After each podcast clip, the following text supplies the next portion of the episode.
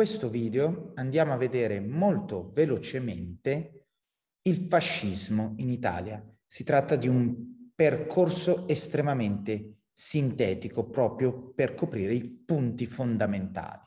L'Italia nel primo dopoguerra vive una situazione di profonda crisi che causa ed è causata un circolo vizioso dalla disoccupazione, dalla crisi economica, dall'inflazione, dal debito pubblico. C'è un'insoddisfazione per l'esito della guerra. Il Trattato di Saint-Germain non ha dato all'Italia quanto aveva promesso il Patto di Londra e per questo si parla di vittoria mutilata. Gabriele D'Annunzio, che crea questa espressione, guida una serie, alcune migliaia di uomini per conquistare la città di Fiume in Istria. E questa è la parte internazionale. In Italia invece tra 1919 e 1920 si parla di biennio rosso. Operai, contadini scioperano e occupano le fabbriche e i latifondi per rivendicare i propri diritti. Nelle elezioni del 1920 i liberali perdono, ma Giolitti è comunque il presidente del Consiglio e riesce a risolvere la situazione internazionale con il Trattato di Rapallo. Ottiene la città di Zara e mette fine all'occupazione di Fiume. Per contrastare la riscossa comunista si creano una serie di movimenti nazionalisti, costituiti per la maggior parte da ex combattenti che si sono trovati al ritorno in patria senza lavoro.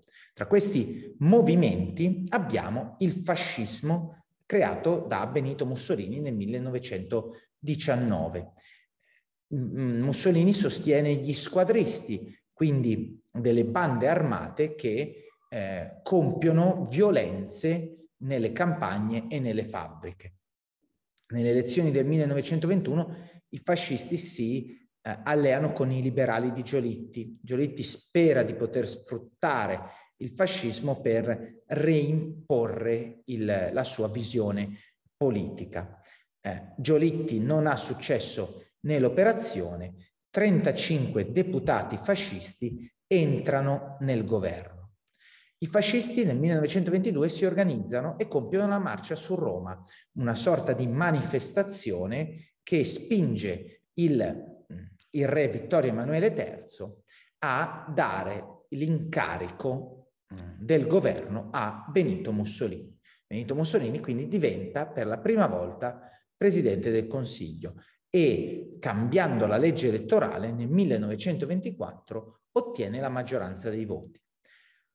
Nello stesso anno però, come protesta contro il risultato delle elezioni, favorito anche da dei brogli elettorali, il deputato socialista Giacomo Matteotti, viene ucciso e per protesta tutti gli esponenti delle forze politiche di opposizione compiono quella che viene conosciuta come la secessione dell'Aventino, cioè abbandonano i lavori della Camera e si allontanano dal Parlamento. Questo però non fa altro che aumentare il potere nelle mani di Mussolini. Con il discorso del gennaio del 1925, nel quale Mussolini afferma che la responsabilità storica, politica e morale dell'omicidio Matteotti è sua, di fatto si inizia la dittatura, inizia il regime fascista. Il potere legislativo viene fissato saldamente nelle mani del regime e del duce stesso attraverso le leggi fascistissime a partire dal 1926. Queste leggi vanno appunto nella direzione di indicare come Mussolini e il Gran Consiglio del Fascismo come gli organi decisionali del governo. La democrazia di fatto sparisce in questo momento in Italia. Un altro passo di Mussolini è quello dei patti lateranensi che si concludono dopo anni di colloqui l'11 febbraio del 1929.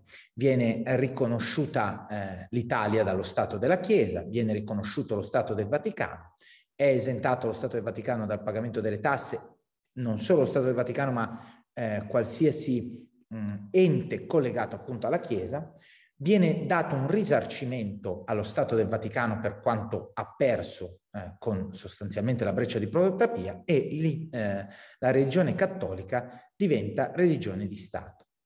Nello stesso momento, nello stesso periodo di anni, si intensifica la propaganda fascista e vengono in contemporanea combattuti e ostracizzati con l'esilio, con il confino, quindi sostanzialmente con una sorta di reclusione in parti sperdute del paese, tutti gli antifascisti.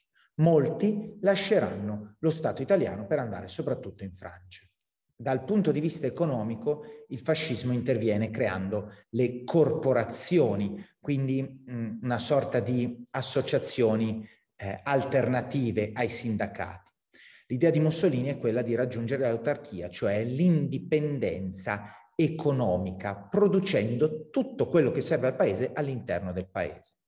Questo fa sì che appunto si cambino le coltivazioni e le produzioni industriali, ma di fatto non c'è un effetto a lungo termine.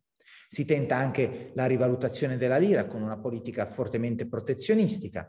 Si danno il via a una serie di battaglie, tra cui una delle più famose è la battaglia del grano, cioè l'idea di creare a livello di propaganda e poi di fatto incentivare la produzione di grano per l'autosufficienza del paese. Si iniziano una serie di lavori pubblici. La crisi del 29 porta lo Stato a intervenire ancora di più. Viene creato l'Istituto Immobiliare Italiano, e IMI, e l'IRI, l'Istituto per la Ricostruzione Industriale. Questo però, tutte queste operazioni non portano però a un'affermazione economica del paese. L'Italia rimane ancora un paese arretrato, povero, dove ci sono disoccupazione e squilibri sociali.